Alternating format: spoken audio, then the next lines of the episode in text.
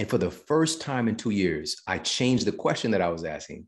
Instead of me asking, why me? Why won't somebody help me? For the first time in 2 years, I asked this very simple question. I asked, what can I do to feel better?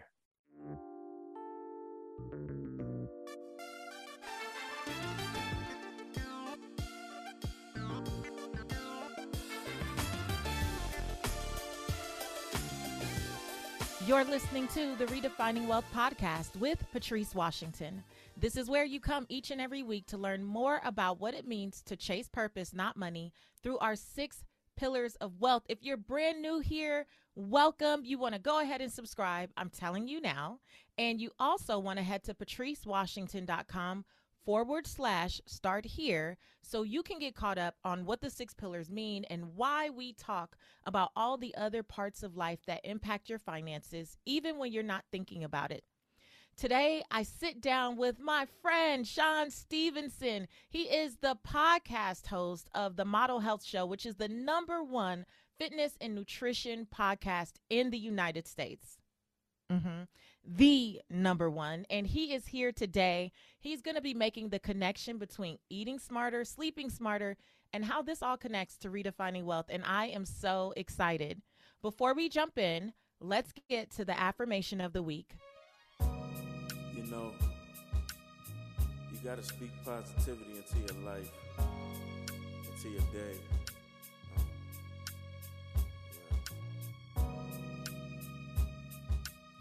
You gotta affirm positivity.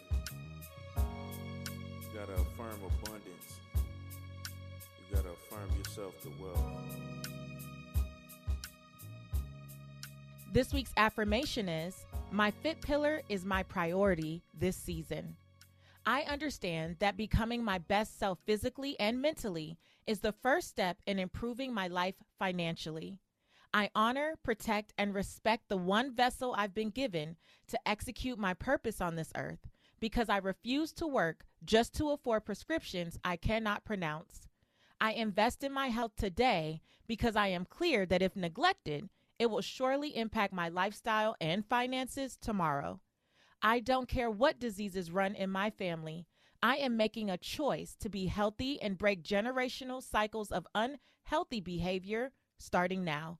My FIT Pillar is my priority this season.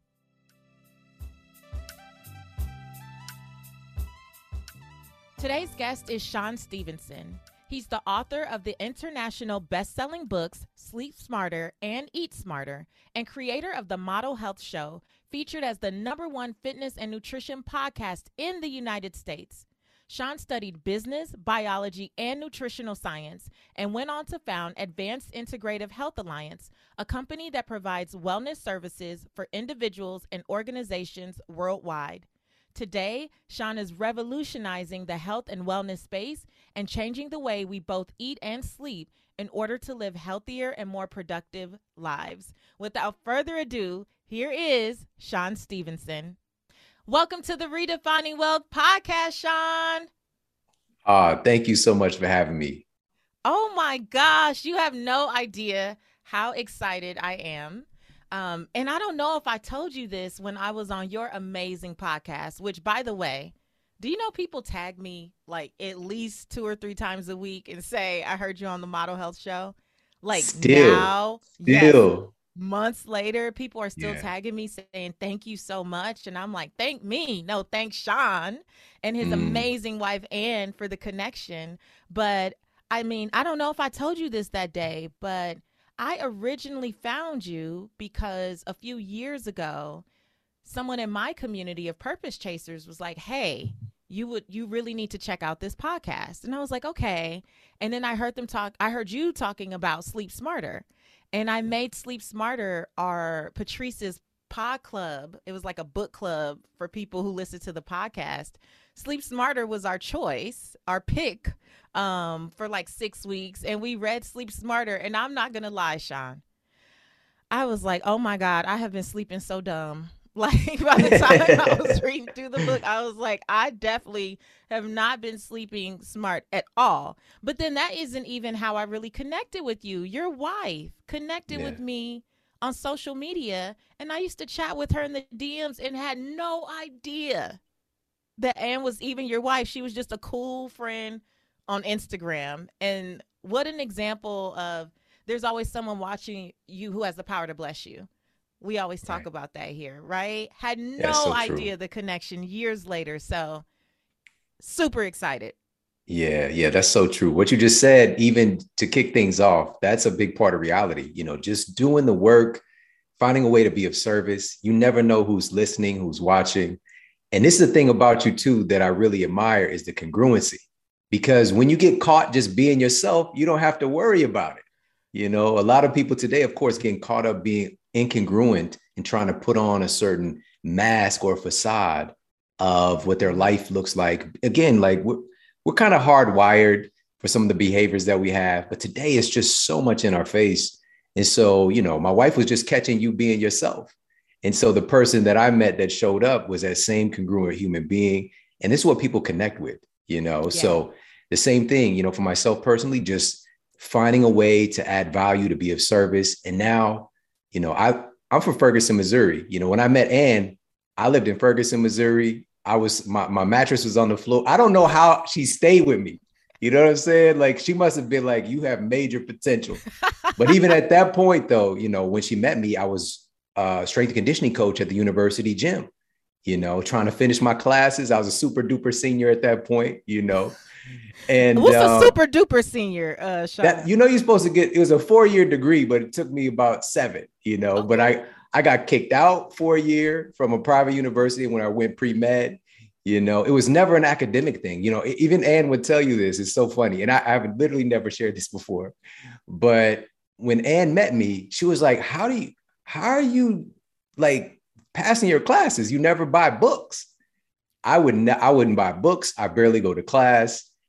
If need be, I'd borrow a book from somebody if it was an assignment, you know, just the people skills, you know, and just show up and take the test. Like school.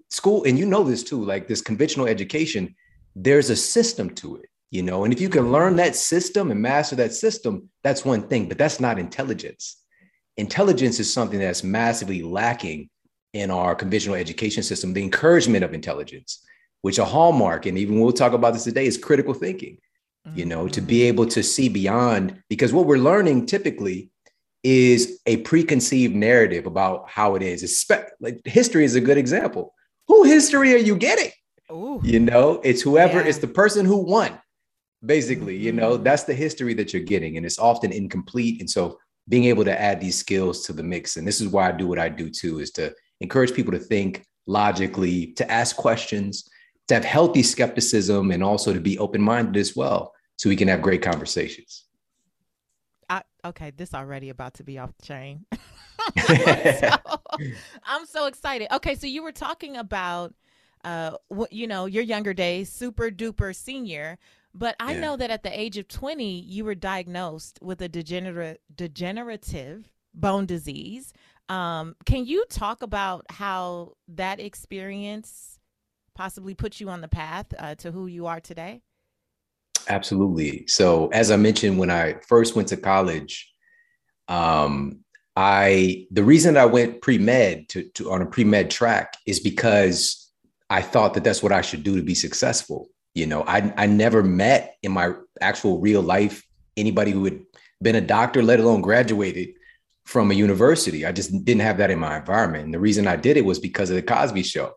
You know, I was like, he's a doctor, you know, she's a lawyer. Like, that's what I should do. I want to have a happy family, you know, but the thing was, I hated science, you know, so conflict of interest already out of the gate, you know, so I'm trying to do something that I detest every day. And, you know, it was just a matter of alignment, and also the way that I was being taught, because here's the thing, you know, and I love this statement from my friend, Michael Beckwith said the statement that God doesn't call the qualified, God qualifies the called. Yes. Right.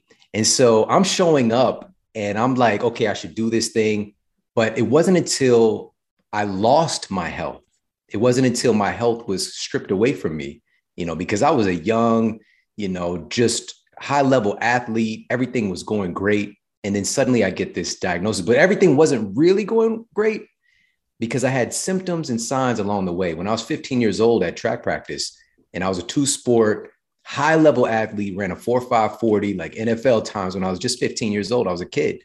But at track practice, just doing a time trial, I broke my hip just from running. You know, like there's no way that a child should break his hip. And I didn't fall or anything. I was just running. The act of running broke my bone. And so that would be a huge red flag for somebody if they were trained to think critically. But right. What I experienced was something called standard of care when I went to see the physician. They took an x-ray, put it up. They saw my iliac crest was broken. My hip bone was broken off. And I was like, oh, that's the problem, you know, because I was limping. And he was like, okay, you know, he gave me some NSAIDs, you know, some non-steroidal anti-inflammatories, ultrasound treatment. But he didn't stop to ask, how did a kid break his hip from running? Right. That's not normal, you know? And it wasn't until, again, I was in college at the time when I get this diagnosis that I had this advanced arthritic condition in my bones, specifically my spine was the hardest hit, and everything runs through your spine. Right. Mm-hmm. So, you know, I started to have this really difficult, basically a blockage in my nervous system to be able to even walk normally. Like I couldn't extend my leg properly and had this really bad sciatic pain that sometimes I'd only sleep, you know, 30 minutes, you know, at a time at night. And I wake up, the pain would keep waking me up. It was a nightmare, you know? So, it was about 2 years of this experience. And finally, so this was the age of 20. Mm-hmm. And so I'm just going to condense the story. So I go in to see the physician who gives me this diagnosis, right? You have this so-called incurable condition, right? And again, I'm 20 years old. I'm a kid. I'm used to working with the trainers. Even when I broke my hip, they were like, okay, here's what we'll do. Patch you up. You'll be back on the football field or on the track. So I'm just like, okay, what do we got to do to fix this? You know, put the MRI up. He's like, you have this degenerative disc disease. And I was like, okay, so how do we fix this? And he kind of like reached out to me and like looked at me with pity. He was like, I'm sorry, son, this is incurable. You know, this is something you're going to have to live with. And I was just like, my brain didn't even register what he was saying. I was like, what? So I literally, and this is a preview of what was to come, because something in my spirit drove me to ask him this question that I had no context for asking him this question. I asked him, does this have anything to do with what I'm eating? Should I exercise differently? I wasn't a nutritionist. I wasn't versed in food mattering. Matter of fact, I probably ate worse than anybody you've ever met. And I'm not exaggerating. I'll tell a little bit more about that later. But he looked at me like I was from another planet when I said that. And he said that this has nothing, these were his words. This has nothing to do with what you're eating. This is something that just happens. And I'm sorry it happened to you. Mm. And he was like, we're going to get you some medication, you know, to help you to deal with this pain.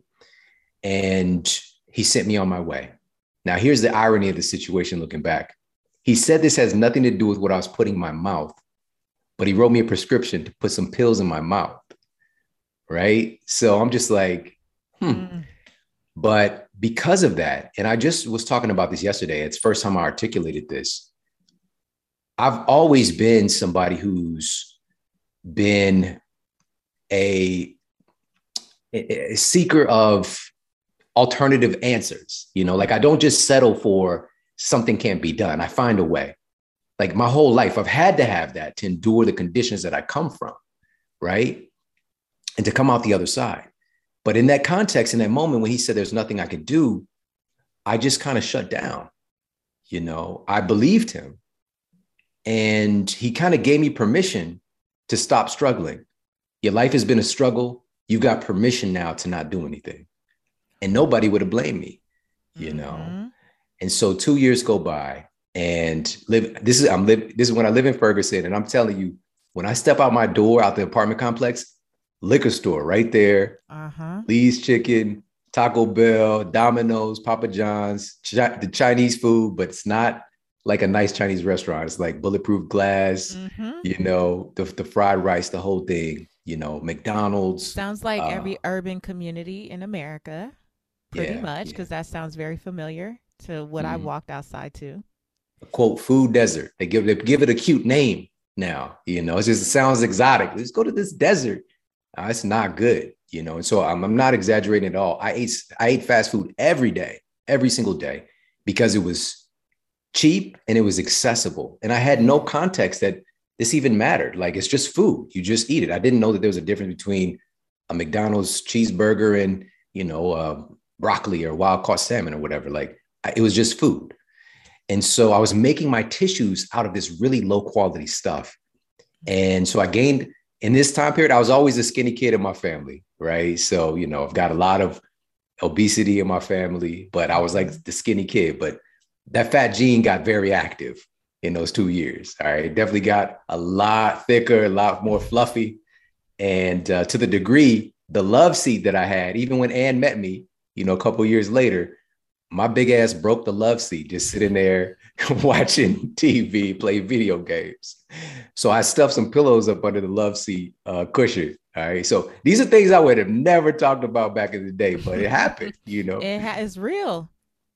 And so, you know, just to put the icing on the metaphorical cake of the story, you know, 2 years go by, and it's not only I'm not recognizing the person I see in the mirror anymore, but my mental state is just, to put it lightly, it's a dumpster fire. All right. It is terrible. It's trash.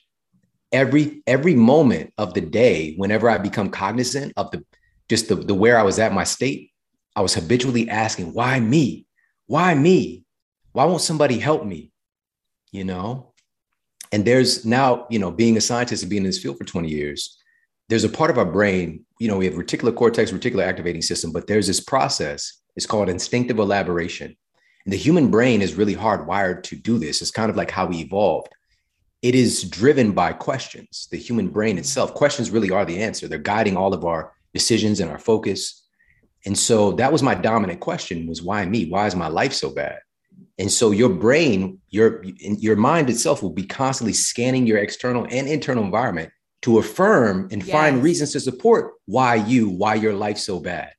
And so all I did was just see so much negativity. And after 2 years of this, just this turmoil, and after getting 3 more opinions, which I highly recommend if you ever get a diagnosis that's, you know, really bad news, which I just got to share this. I was just talking with Tony Robbins the other day, which is pretty dope to be able to say that. Yeah. I was just talking with him the other day, and he let me know he had put this study that I shared with him in his recent book, but he had shared a study with me as well, looking at the incidence of people getting a second opinion and how close they were to that first opinion. All right. The second opinion, when people get an initial diagnosis and they get that second opinion, it's only the same 12% of the time. This was done by the Mayo Clinic. Only 12% of the time is it the same diagnosis. And 21% of the time, it is significantly different than the initial diagnosis, right? But I was in that guild where I got essentially the same diagnosis for myself, because I was seeking counsel from the same type of thinkers. You know, you have this incurable condition, this cookie cutter thing, that's that. And so after getting that last permission slip to not do anything, it hit me. I was sitting there one night, I was about to take my pills to try to sleep at night and to deal with this pain. And it just kind of came rushing into my awareness that I had been wasting 2 years of my life believing them. And they're not even thinking about me right now. They might be having dinner with their family right now. You know, they mean well, but they're literally telling me they can't help me. And yet I keep asking them to help me. And for the first time in 2 years, I changed the question that I was asking. Instead of me asking, why me? Why won't somebody help me? For the first time in 2 years, I asked this very simple question. I asked, what can I do to feel better? What can I do to get healthy? And I'm telling you, like, and again, it's not like the clouds parted and like, you know, that kind of scenario. But the next, like, I slept through the night for the first time. And I don't know what it was. Like, I slept through the night and I got up and I had this new vitality. And I was still in college at the time. I was literally limping my way through my classes, but I had access to the computer lab and, you know, this ability to do research. So I started to investigate. Okay, so my bones are degenerating. What are my bones made of? All I knew about was calcium from the TV. But I actually looked into it. What are my discs made of that were degenerating? And I found out there were all of these specific compounds, nutrients from foods that make up these tissues that I hadn't had in years, if even, you know, in my adult life, period. And so I'm deficient on the very raw materials that my body needs to make me. And the human body is far more intelligent than any of us can even understand. We're not even remotely close to understanding this intelligence that's guiding and creating our bodies. We're not even close. I have a confession to make. My relationship with looking good is so complicated. I don't know if you're anything like me, but I like high quality clothes. I just don't like going shopping, and I definitely don't always want to pay high quality prices, if you know what I'm saying. Plus, I don't always want to wear the same stuff over and over again. So I was super excited when I found out about the clothing rental membership Armoire, because they are making getting dressed stylish, but super easy. When I signed up, I took a 5-minute style quiz, and based on my preferences, they offered suggestions that would best match my lifestyle. I'm filming in a few weeks, and I literally just got the cutest blazers delivered to my door in as little as 2 days. And when I'm ready for new clothes, I can just swap them out for more new to me styles. So whether you're planning your outfit for a date night, packing for a conference, or in need of a gown for some black tie event, you will be the best dressed person in the room, and you won't have to feel bad for only wearing something once. Now, what I also love is that Armoire is women-founded and women-led. They even spotlight women-owned designers on their website, so I know I'm wearing brands that are aligned with my values. I love that I can support a business that's built by women like me. If you're ready to have your dream closet delivered to your door, you might want to try Armoire. I promise you will never be without the perfect outfit for any occasion ever again. And right now, Redefining Wealth listeners can give Armoire a try and get up to 50% off their first month. That's up to $125 off. Just visit armoire.style/wealth. That is armoire.style, ARMOIRE.style/wealth to get up to 50% off your first month and never worry about what to wear again. Try Armoire today. But I know one thing. If you don't provide your body the raw materials to do the job, it's going to do a patchwork job putting you together. And so once I found this out, I just started to, and I'll confess, I first became a natural pill popper. All right. So I found out, okay, I need sulfur. I need, these sulfur bearing amino acids. I need silica. I need omega-3s. And I had a friend, when I asked that different question, I had this friend that I had known her for years. And she was already she was in chiropractic school, all this stuff. I knew her. I thought she was weird. But when I asked this question, within a week, she has me, and we're at Wild Oats, who's since been bought by Whole Foods, but we're at Wild Oats. It was there. Wild Oats was there the whole time. Yeah. It was there the whole time, but because I wasn't attuned to it, I didn't know that it even existed. So the solution was there. There cannot be a problem without a solution. It's two sides of the same coin. So I go in there and I find these books and I'm reading, I look for my symptoms, my particular diagnosis, and I start to see, there's studies on this. Why doesn't anybody know this? Why didn't anybody tell me this? And so I just started to buy these supplements with a little bit of college refund check money I had, and it got too expensive, to be honest. And so I was just I got to find these nutrients in food. So I quickly transitioned to flooding my tissues with real foods that had these nutrients. And man, within 6 weeks of that moment of changing my question, I lost about 15 pounds. Which is not typical, by the way. Again, I was a skinny kid in my family, and that weight just fell off of me. And most importantly, the pain that had literally kept me up at night, that had been a nightmare in my life, was gone in 6 weeks. Now, not saying I had a complete regeneration of my spine yet. That wasn't until 9 months later when I got a scan done. And this so-called incurable condition. And I remember the doctor just holding his chin. He was just like, whatever you're doing, keep doing it. Yeah, whatever you're doing, keep doing it. He's like, I've never seen these kind of results before. And I completely regenerated my disc in my back. And because before they were little thin pieces of fried bologna looking disc, and now the light was shining through them. And instead of it, the thing is, even looking back, why didn't he ask me what I was doing? Right. Because that's what I was thinking. Okay. So if you have seen this before, you will see it again. You're seeing the results here and you're not asking, what are you doing? So you can pass that on to future patients? How does that work? It's that standard of care mentality. It doesn't fit the box. And so for his mind, it's just spontaneous remission. Something happened to this guy's body, just figured it out, it's whatever. It's a miracle. Yeah, it's a miracle. But you got to stack conditions in your favor for those miracles to happen. You can create the space for them, and so that's what took place. And by the way, so I changed what I was putting into my body, yes. But the second part was, for these 2 years, after spending my lifetime as an athlete, I didn't do anything because they told me not to. And so here's a big key for everybody in the context of what exercise really is, because in our culture, we see exercise as a way to get sexy. We see exercise as a way, that's the bridge to getting the body that we want to have. That's a side effect. Exercise. We did not evolve exercise, like quote exercising. We just moved because that's how you lived. But today, so much of our movement has been outsourced to all of these wonderful inventions that we have. Like, we've created so much technology that has reduced the need for us to move at all. And so we use a gym to kind of replicate, like have a simulation of an athletic experience in reality. But here's what exercise does, and why our genes expect us to move is because exercise does two things that nothing else can do. Number one, exercise helps to increase the assimilation of nutrients from the food that you eat. All right. And I know this because early on, I came across this study that was done on racehorses, of all things, and which is the business is crazy. It's like a $1 billion entity, multi-billion-dollar business. Horses can be worth, tens of millions of dollars. And if your horse breaks a leg, like, you can be out, like, seriously hurt.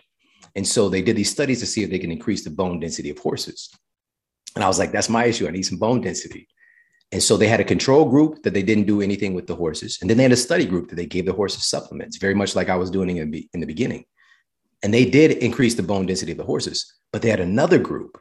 And I think people who even look at the study would possibly look past it. They walked the horses and gave them supplements, and their bone density was even higher, because that movement creates that essentially like a vacuum to pull in nutrients for cellular repair.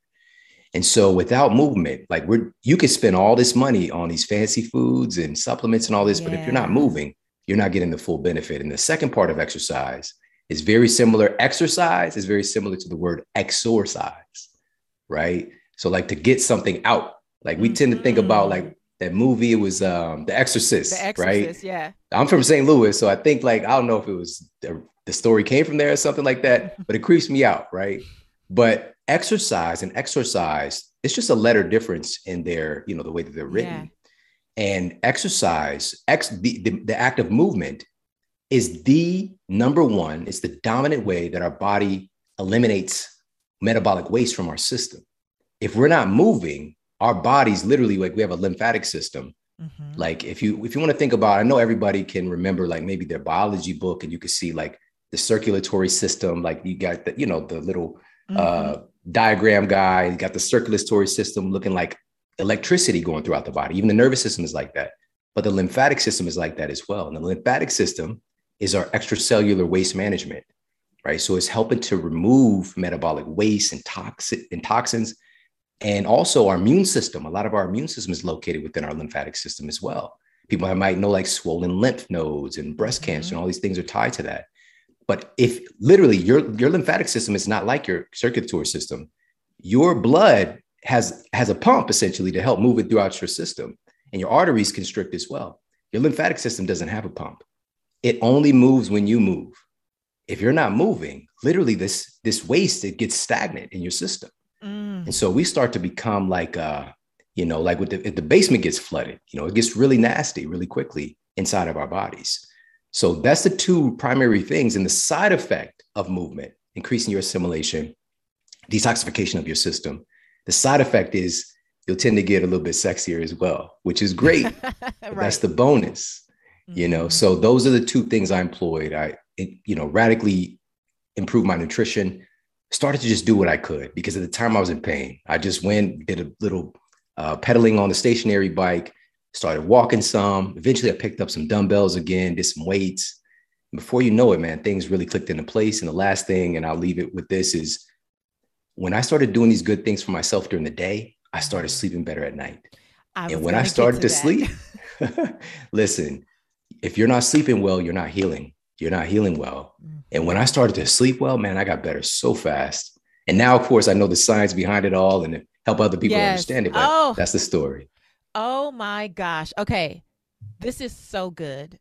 Like, this is amazing, because I always talk about here on the show that the FIT Pillar is not just about trying to reduce the number on the scale or the very vanity metrics that we talk about. So, oh, I want to look sexy, or, oh, I want this. There are so many other things attached to taking care of the only vessel you're going to get to execute the vision, right? And I believe that purpose requires us to take care of our physical bodies, because we all have a vision for our lives, and there are things that we know we are purposed to do. But when we're not sleeping and we're sluggish, right, and we're not eliminating waste, and we're not taking care of ourselves just in general, I truly don't believe that we can show up as the very best versions of ourselves to do the task at hand, like to do the things that we were called to do. So when we come back from this quick break, you're going to break down some more stuff for us from Eat Smarter and Sleep Smarter, and just tell us how we can get it together and not be dumber in this area. We'll be right back. Hey there, if you're brand new to the Redefining Wealth podcast, maybe you've been thinking to yourself, well, what are the 6 pillars? What's the actual breakdown, and what does that all entail? Well, I broke it all down for you in a free audio training called The Truth About Wealth. I want you to go check it out at patricewashington.com/start here.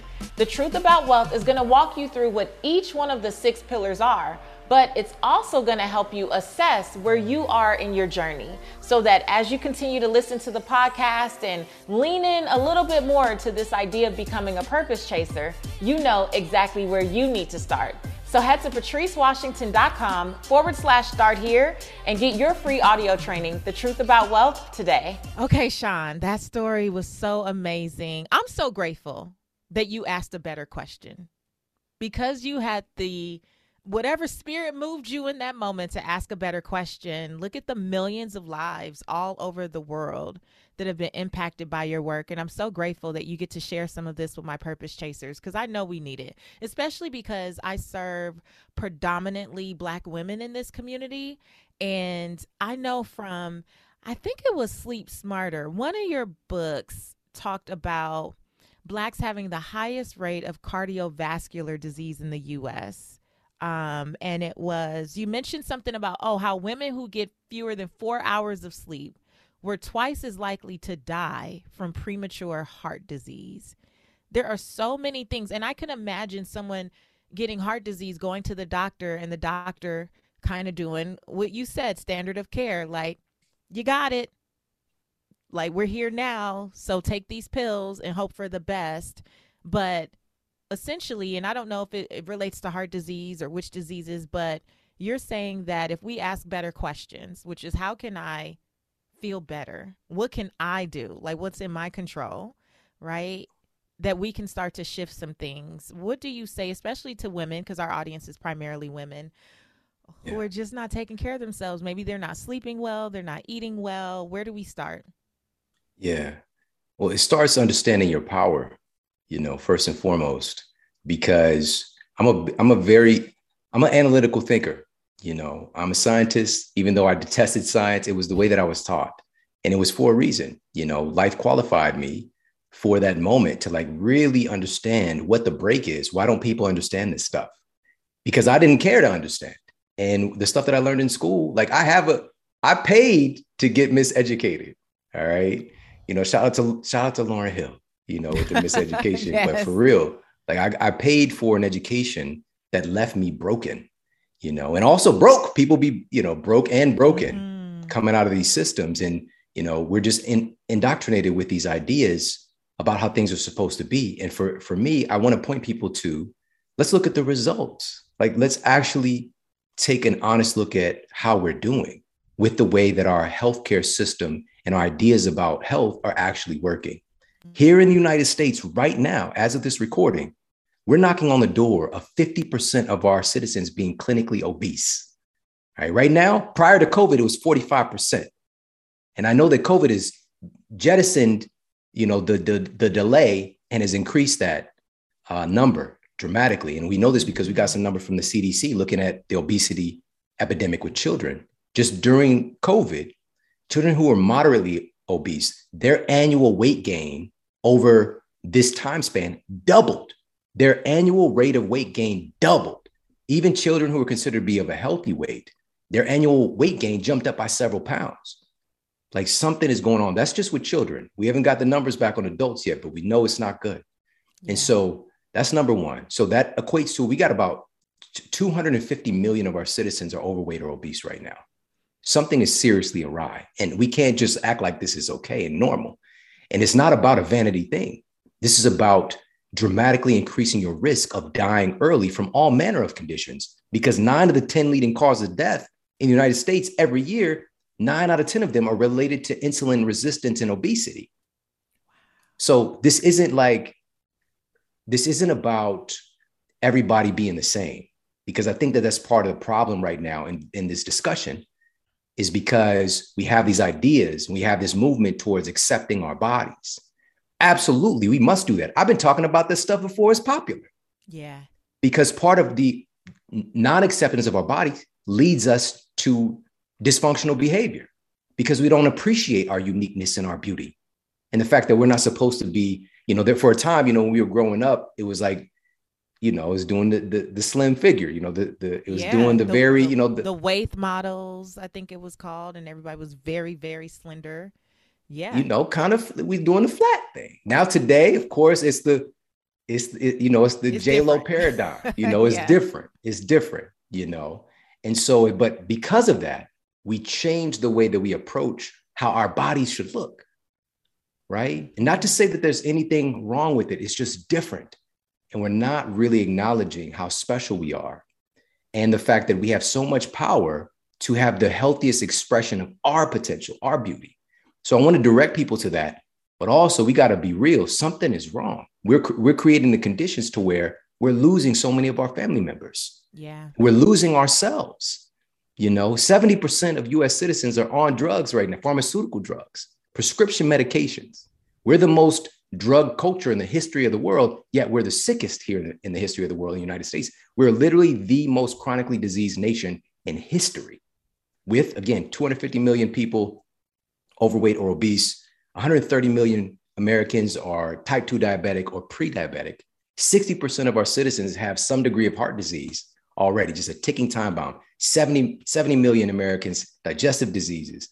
Upwards of 50 million Americans, autoimmune conditions. I can keep going on and on and on. Wow. Something is wrong, because here's the thing. 3 decades ago, numbers weren't remotely close to this. All right. From the 1980s and prior, there were very, very slow ticks upward. Something happened in the 1980s where we went from around a 17% obesity rate up to about a 30% obesity rate. It took a dramatic jump. And again, for us to step back and say, okay, what's going on here? And as you mentioned, the individuals in our culture who are facing the heaviest weight of this literally is Black women. My family, Again, like I said, I was the skinny kid in my family. Every one of the women in my family was obese. My aunties, my mother. All right. It was just it's the norm. And now here's the rub, because in this culture, the most abused and abusive person, unknowingly, a self-sacrificing person, is the Black woman. My aunt, I'm just thinking about my aunt right now, doing so much for other people, because again, it's the program. We got to take care of everybody else and put herself last, to the degree that, and then sometimes people don't end up coming through for you like that, so we got to shift around our priorities and start to understand how valuable you are, and for you to show up better for everybody. You've had this breakthrough. For you to show up better for your family, for your followers, for the people who support you, you take care of yourself. Yes. You put a priority on yourself. It might not always be 100, but you got to understand you can't be pouring from an empty cup. And so be growing up and seeing this and understanding, this is where it also can get a little bit confusing for folks who aren't from where we're from. It's not like my mother set out to be obese. It wasn't her intention. It's a culture where this is the access that we have. Again, she doesn't know any better. She's just doing what's in the environment. She would cook and all this. My mom's an amazing cook. My stepfather, same thing. He was a chef. He was a head chef at Morton's of Chicago. Like we knew how to cook, but man, we would cook some crazy stuff. You know, it's the Crisco stayed in the pan. You know what I mean? And so we grew up in this environment where, of course, also being on food stamps, going to, you know, food pantries and things like that to get assistance, the WIC program, we're getting very low quality food as well, because most folks don't realize that government subsidized programs like that. Matter of fact, I'll tell everybody, like, this is why we're dealing with what we're dealing with, just to keep it all the way 100 so everybody understands this, because I wanted to find out, do we actually have numbers on this? Like, why is this like this? All right. So the Journal of the American Medical Association is one of the most prestigious journals here in the United States. They set out to find if people who are consuming the most government subsidized foods have a higher rate of diseases. All right. It's a very good question, because government subsidies were just from about 1995, we'll say, to 2010. All right. I'm just a ballpark. The years are slightly different from in there. The government, or the United States government, provided $170 billion in government subsidies to farmers. Now, here's the key, who mostly grow cash crops that show up through the drive-through window and for processed foods. All right. There was an initial, maybe it started off as good intention to feed America by providing subsidies to farmers. But the companies who are profiting the most, who are making the lowest quality food, they jumped on it.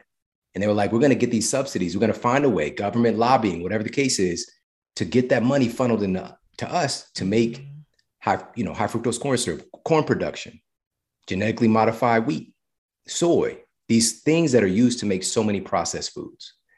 And so here's what they found out in their study. So they was tracking the consumption of those government subsidized foods. And what they found was the people who had the highest consumption of government subsidized foods had about a 40% greater risk of being obese.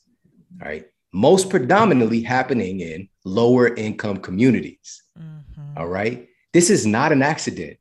Our government is literally funding the diseases that we're seeing in our society, especially low income communities. And by the way, when I say our government, that means us, because that's our money. That's our tax dollars that are literally being used to poison us. So, okay, now here's the good news. Here's the good news. Once you become aware of this, we can start to shift things around, because awareness is the foundation we got to stand on, because sometimes it's kind of like we're punching the air. It reminds me of that, was that Boys in the Hood, Cuba Gooding Jr., who used to be so mad, he's like punching the air, you know, like we can start punching the air instead of actually understanding what are we dealing with here. So I can have self-awareness and be able to do a self-assessment. How am I interacting with these things? How are these things influencing me that I just don't even see? You know, they're so integrated into my environment. And so, you know, just to lean into, okay, so what do we do? What are the solutions here? And how does this even affect us? Well, you know, one of the things you mentioned, we'll start with sleep first, and then we'll pivot back into food. But you mentioned about having this very high incidence of heart attacks for women who are getting, you know, who are sleeping less than optimal amount each night. Now, here, I got to tell you this straightforward. My book was not titled Sleep More for a reason, okay? It's not about sleeping more necessarily. It's about sleeping smarter and having more efficient sleep cycles, because it doesn't matter. I know many people have experienced this. You might sleep 8 hours and wake up feeling like trash, you know, struggling to get up. It's about having effective, efficient sleep cycles. And so in my clinical work, what I would do is, I understand after, it took some time, of course, working with folks, but I'm grateful because, again, just being somebody who has healthy skepticism, it took a little bit of time, but I realized that people want change, but they don't want to change that much. All right. So people want change, but they don't want to change that much, because why is that? We might tell ourselves like, I'm fine with changing. I want to change. We're very comfortable with who we are. We might not like it. We might not like who we are, but we're very comfortable with who we are. And we start to stretch outside of that paradigm. You know, your brain is hardwired to certain patterns and habits and ways of thinking. And when you go outside of that kind of hardwired programming, that's when you start to feel uncomfortable, you know, and it might even feel invigorating for a moment, but your brain is like, nah, that's not you, player. Like, what are you doing? You don't get up and drink water like that. We don't do this. You know, so, you know, that's why we kind of have that snapback into our old patterns. And so understanding that, we got to, I find ways and help people to leverage their own psychology, knowing that in order for them to get the result that they want, they can't, for most people, turn their entire world upside down. Most people are not the rip the Band-Aid off type people. Let's do small things that you barely even know are happening to stack conditions in your favor. So what I did was I dug into the data and I found, I ended up being, I think maybe I started off as like 15 things, but I was just like 21 sounds better. But I found some clinically proven ways before I even got to writing books and any of that stuff. We found some clinically proven ways that people can improve their sleep quality tonight without having to turn their life upside down. And so one of those things was the timing of their exercise, right? So I would have patients that were coming in and they would, you know, their nutrition would be right. They're even exercising, but they exercise after work and they go into the gym and they're working out for an hour. And by the way, everybody, this is not to say that you can't do this. You can't work out in the time that fits for you. But Appalachian State University did a study and they went to find out what's the best time of day to exercise to improve your sleep quality. And so they had exercises to exclusively work out at 7 a.m. In another phase, they had them exclusively work out at 1 p.m. And then another phase, exclusively work out at 7 p.m. in the evening. They found that the morning exercises, when they were working out in the morning, they had more efficient sleep cycles.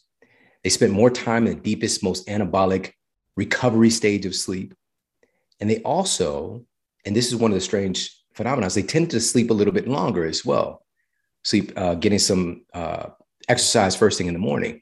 And this is missing the study too. I don't usually talk about this, but they also find that when people work out in the morning, they have a higher drop in their blood pressure in the evening, which is correlated to having a deactivation of that sympathetic fight or flight nervous system. All right. So what I start to have people do is like, even if you work out in the evening, just do 10 minutes of exercise in the morning, even 5 minutes, just to get your heart rate up. And what it was we were resetting their cortisol rhythm because their cortisol would be too high in the evening, which cortisol, it's kind of like, it's not exactly like this, but just to give an analogy, it's kind of like a seesaw and you've got melatonin and cortisol. And so if melatonin is up, cortisol is going to be down. If cortisol is up, melatonin is going to be down. So we can't have both happening at the same time. So what I need to do is get their cortisol up in the morning to help to reset that rhythm, because your cortisol should spike in the morning. That's normal. It's to get up and go like an internal coffee pot. You know, and then it should gradually drop as the day goes on. And so that in of itself was effective for somewhere around 60% of the folks that were having difficulty. And the reason I employed it for them was not to improve their sleep. It was just because I was shocked when I started asking people about their sleep. We were trying to get their blood pressure normalized and get them off lisinopril and statins. We were trying to get them off metformin. We were trying to address, you know, they're on antidepressants. We're trying to address the underlying cause to get them healthier. You know, the side effect was, you know, some people who've been struggling with their weight their entire lives, sometimes the weight comes off, you know, it finally comes off. And they didn't even have to try harder. And that's the irony of the situation, why it's so difficult, because in our culture, we think you got to try, you got to keep working, work your face off, you know, hustle till you die, you know, no sleep, team, no sleep. You know, so for us to, that. right. And so for us to rationalize, to do nothing, to get something. So just to be still and I'm going to get these benefits. It's difficult to wrap your mind around, but so much healing and basically a recalibration, improvement of your immune, your metabolism and your immune system as well takes place during sleep. All right. It's one of the most anabolic states, you know, this is helping to optimize your sex hormones. So many wonderful events are taking place during sleep. And this is why the weight would come off. And I've got tons of studies we could talk about if we had time on that. But number one. I mean, this is why people need to listen. This is why, first of all, number one, fitness and nutrition show in the U.S., because the way that you break things down, first of all, is just fascinating. But also, whenever I listen to your show, I feel like it's doable. Like it, you know, like I feel like, okay, I don't have to be super overwhelmed. I can make this one tweak. But it's like you said, for me, even I remember like some of this workout in the morning stuff, right? I've heard you say something about this before. And I was like, now, Shawn, Now I like to work out in the evening, because I used to force myself to work out in the morning, which was great. But then I found myself not necessarily meditating, journaling, praying like the way that I like to in the morning. I found myself trying to rush through that to get to the gym in time, to get back home in time, to start the day. And I didn't like that feeling, because my faith pillar is important to me, right? So then I start working out in the evening, and I'm like, this is great. Everything else is done. Now I can work out. And then my friend Shawn is talking about working out in the morning again. And I'm like, oh man, how? But you made me feel like it's doable, because 5 to 10 minutes of movement in the morning, I can do that and still do my thing in the evening. Yeah. And that's all that's necessary. You know, it could be 5 minutes of, you know, do some yoga. Some people have like the little mini trampoline. You could jump on a rebounder, go for a quick walk. That's what I did this morning. And it was a cool, you know, it was a cool day here in California in the morning, which it was start, it like sometimes it'll even get to me like, that's kind of cool, man, you know, maybe do something else, you know. But it's just like, man, I'm from where it might get below zero sometimes. And I'm out here like tripping because it's a little chilly outside. And so I just went and did a quick like 5-10 minute walk up and down my block and start my day. You know, that's what simple. I do 99% of the time. Yeah, just something just to get that cortisol rhythm reset, get your blood circulating, you know. And also, again, you could do your thing. And this is also, let me give an important caveat. This is why there's so many different strategies. Like, you don't have to do just one thing. You know, if the exercise thing isn't for you, because some people, they work out in the morning, but they still, their sleep is not on point. You know, it's really catering things for you. And there's so many different ways. You have a million things though listed in the book, because one thing I found fascinating was even, I don't know if it was in the book or I heard it on your podcast, but it was about improving air quality. Mm-hmm. Yeah. Yes. Who knew that? Researchers, NASA scientists found out that there are certain plants that dramatically help to improve your sleep quality. I'm sorry, improve the air quality at night. And they're now, since writing the book, I mean, I actually, there was just this past 6 months, I did an updated episode really breaking down some of the new science and just how much our air quality in our bedroom affects our sleep quality. It is crazy. It is actually really, really remarkable. And so they had these studies where they would have basically a timer on the vent, allowing external air in, or, you know, students. And this was done in a dorm setting. So it's like a ward study with the window open or not open. Every time, the vast majority of folks had significantly improved sleep quality that they're using tracking objective measurements when they were getting, you know, quote, fresh air.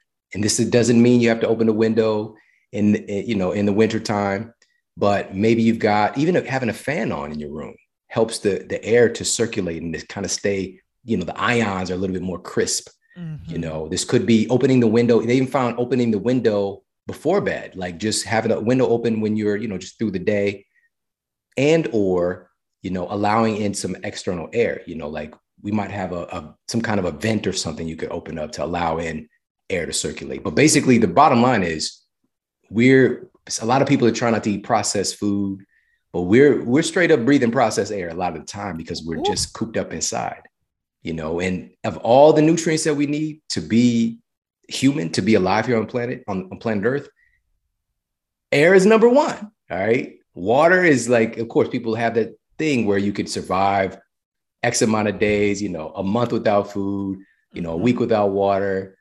You can only survive a few minutes without oxygen, without air. So it is that important. And so to just rationalize the fact, let me improve the air quality in my room. And by the way, so that plant was a snake plant. So people can get one from Amazon or deliver it to you. You know, you don't even have to go to the store to get it, and just have it in your room. And the reason also I mentioned this is that I'm not like a green thumb type of person, where, you know, plants don't do too well, but snake plants are resilient. Like they're forgiving. They're like, they're basically like, I know they forgot me. It's okay. I know they love me, you know, like it'll just keep doing its thing, you know, requires very little attention. But yeah, the English ivy is another one, but you know, the snake plant in particular. Oh my gosh. Shawn, you know so much. Like, I just want to sit at your feet and listen to all of this. How many podcast episodes do you have at this point? Oh man, I think about 550. Yeah. Oh my God. Okay, Purpose Chasers, y'all got work to do. We have episodes to listen to, but Sleep Smarter and Eat Smarter, I have to let you go. I have another interview and I'm like, no, I really want to get to the food stuff. I know you guys want to hear this. I might have to beg Ann for a part two. I have to beg my sister Ann for a part two. But listen, before I let you go, I ask every guest on the podcast a few quick Redefining Wealth rapid wisdom questions. And I want you to just tell us the first thing that comes to mind. Okay. Okay. All right. How do you define success now? Peace.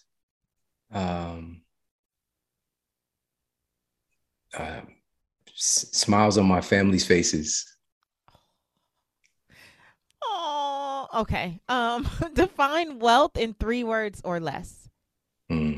Health, service, and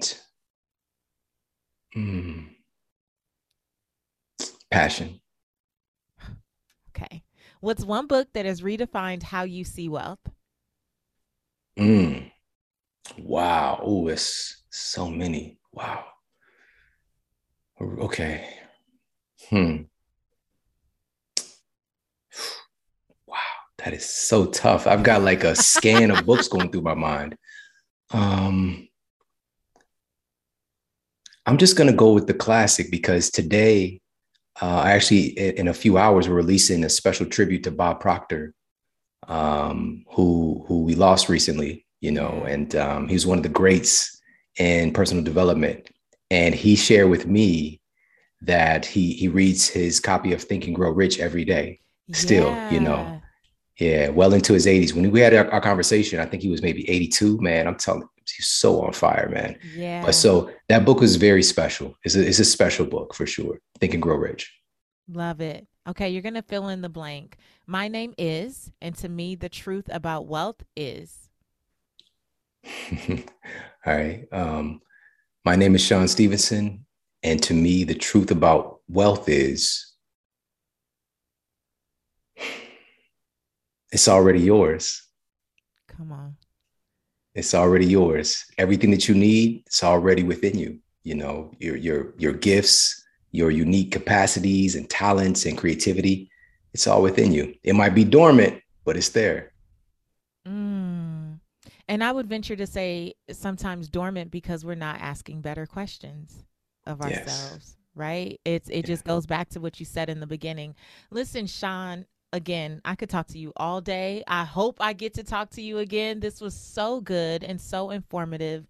And I hope inspiring for you purpose chasers out there. You know what we believe. The FIT Pillar is the first pillar at redefining wealth because this stuff matters. There's no chasing purpose if you can't breathe and if you can't focus and if you don't have mental clarity and mental toughness, it all matters.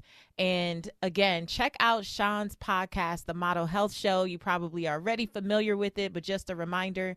And Shawn, where else can they connect with you? I know you're very active on Instagram, so I want to send people that way unless you want to send them somewhere else.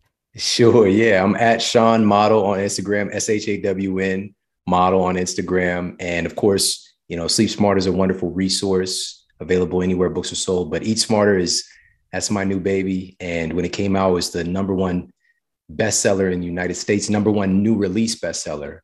And so fiction and nonfiction. And so I saw it on the charts. It was like right next to Michelle Obama's book. And it's just like, I'm again, being a guy from Ferguson, like on the surface, you would think I have no possibility of doing something like that. And, you know, this is so much bigger than me. And I'm just grateful that I get to be a vessel to express this through. It's a really special book. And like, my goal was, if you have a question about nutrition based on real science, it's the answers in the book in a way that is fun and, you know, something that you can carry with you forever. So people can find both of those books anywhere books are sold.